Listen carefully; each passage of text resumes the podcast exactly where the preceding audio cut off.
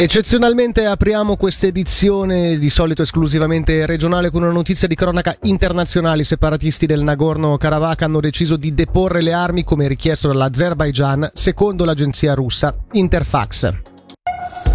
Andiamo ora a Lugano, inizia oggi il vero e proprio cantiere per la realizzazione del polo sportivo e degli eventi con un primo simbolico colpo di pala. La città inoltre comunica di aver creato una nuova porta d'accesso online alle informazioni sull'evoluzione dei lavori del PSE, un agile sito dove trovare con immediatezza le informazioni più importanti e seguire visivamente l'avanzare dei lavori di cantiere. Le Camere federali hanno approvato un miliardo e mezzo di franchi di finanziamento per infrastrutture di trasporto in Svizzera, ma tra i progetti ai quali andranno destinati i fondi non figurerà un progetto di cui, di cui nel Locarnese scusate, si discute da decenni, ossia la nuova galleria stradale Moscio Acapulco. Sentiamo Federica Bassi. I fondi federali sono destinati a 32 regioni svizzere e saranno prelevati dal Fondo per le strade nazionali e il traffico d'agglomerato.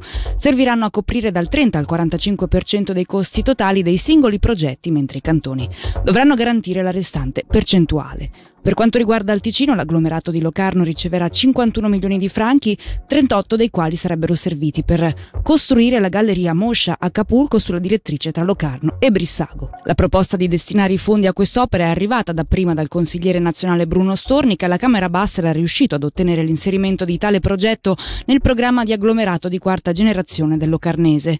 Al Consiglio degli Stati, tuttavia, il consigliere Marco Chiesa aveva cercato di mantenere il progetto della galleria Moscia Acapulco che è però stato respinto per 21 voti contro 19.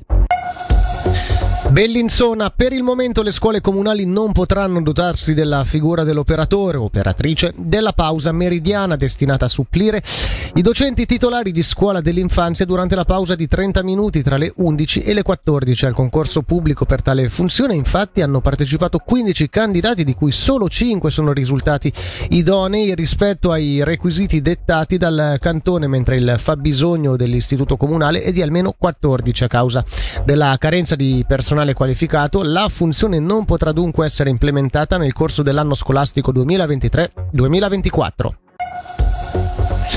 Locarno chiusa la prima fase del processo partecipativo G Rotonda con l'obiettivo di definire il futuro dell'area di Piazza Castello. Dopo il coinvolgimento della popolazione che ha risposto in modo trasversale al questionario appositamente creato ora sarà la volta dei cosiddetti gruppi di interesse. La partecipazione della popolazione viene riportato in un comunicato ha superato le aspettative del municipio Informazione di servizio da domani alle 22.30 fino alla fine del servizio di domenica 24 settembre. I collegamenti Tilo S20, la linea mm, Locarno-Castione Arbedo, fra Castione Arbedo e Bellinzona saranno soppressi a causa di lavori di costruzione infrastrutturale. I passeggeri potranno utilizzare in alternativa i collegamenti Tilo S10, la linea Biasca-Como.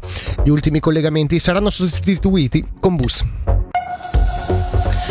Per la meteo al sud nuvoloso con qualche debole rovescio isolato nel pomeriggio brevi intervalli soleggiati, temperatura massima 22 gradi. Inoltre domani e venerdì è stata annunciata un'allerta di grado 3 per eh, la pioggia per tutto il Ticino.